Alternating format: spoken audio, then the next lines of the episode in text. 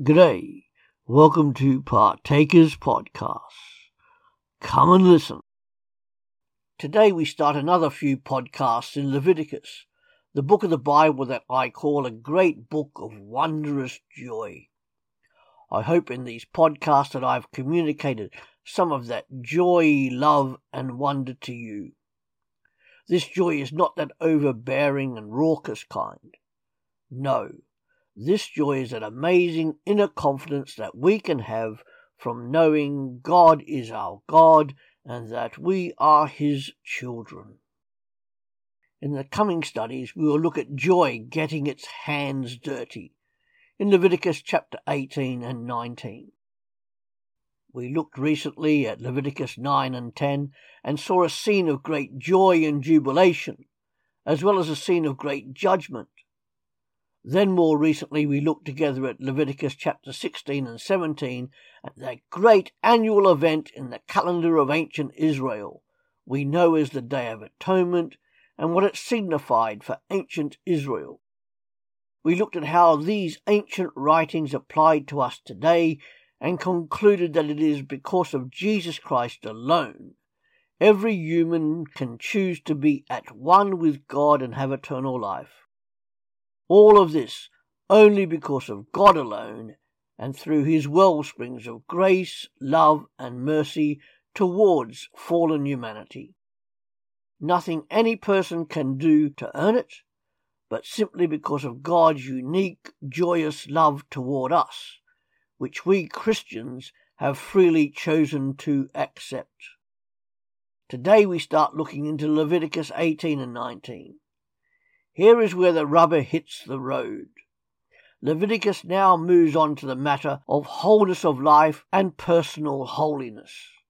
This is joy getting its hands dirty.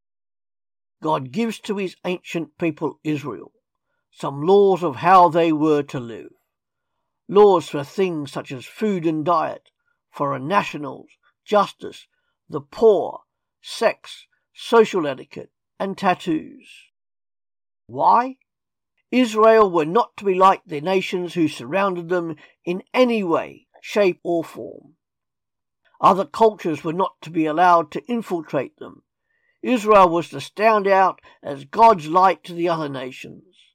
These laws were for Israel and also for all immigrants, foreign nationals, and aliens who lived among them.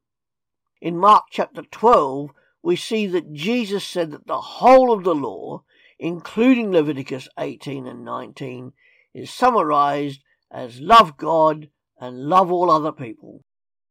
Now we read Leviticus chapter 18, verses 1 to 5.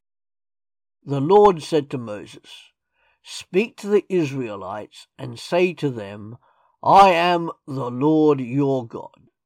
You must not do as they do in Egypt, where you used to live, and you must not do as they do in the land of Canaan, where I am bringing you. Do not follow their practices. You must obey my laws and be careful to follow my decrees. I am the Lord your God.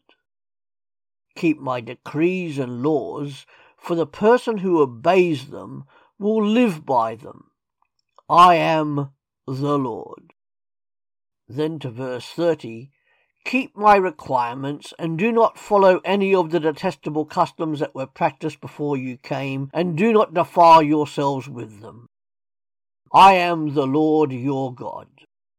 In our next podcast, we start to look at who is God. That's it for today. Come back every day to www.partakers.co.uk where there is something uploaded to help you as a Christian disciple, wherever you are in this world, to live for Jesus Christ. Our books are also available on our Amazon site at www.pulptheology.com. See you later.